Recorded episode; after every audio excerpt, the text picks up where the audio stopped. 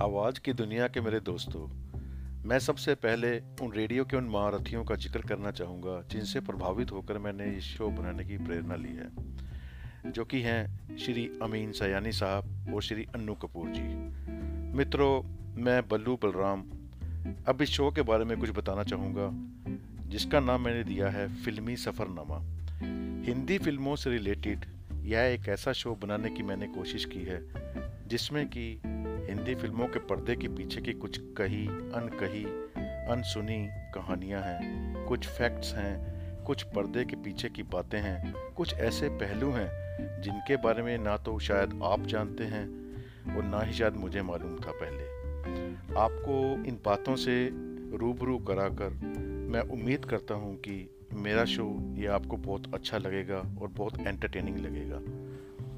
Now sit back relax and listen to Filmi Safarnama.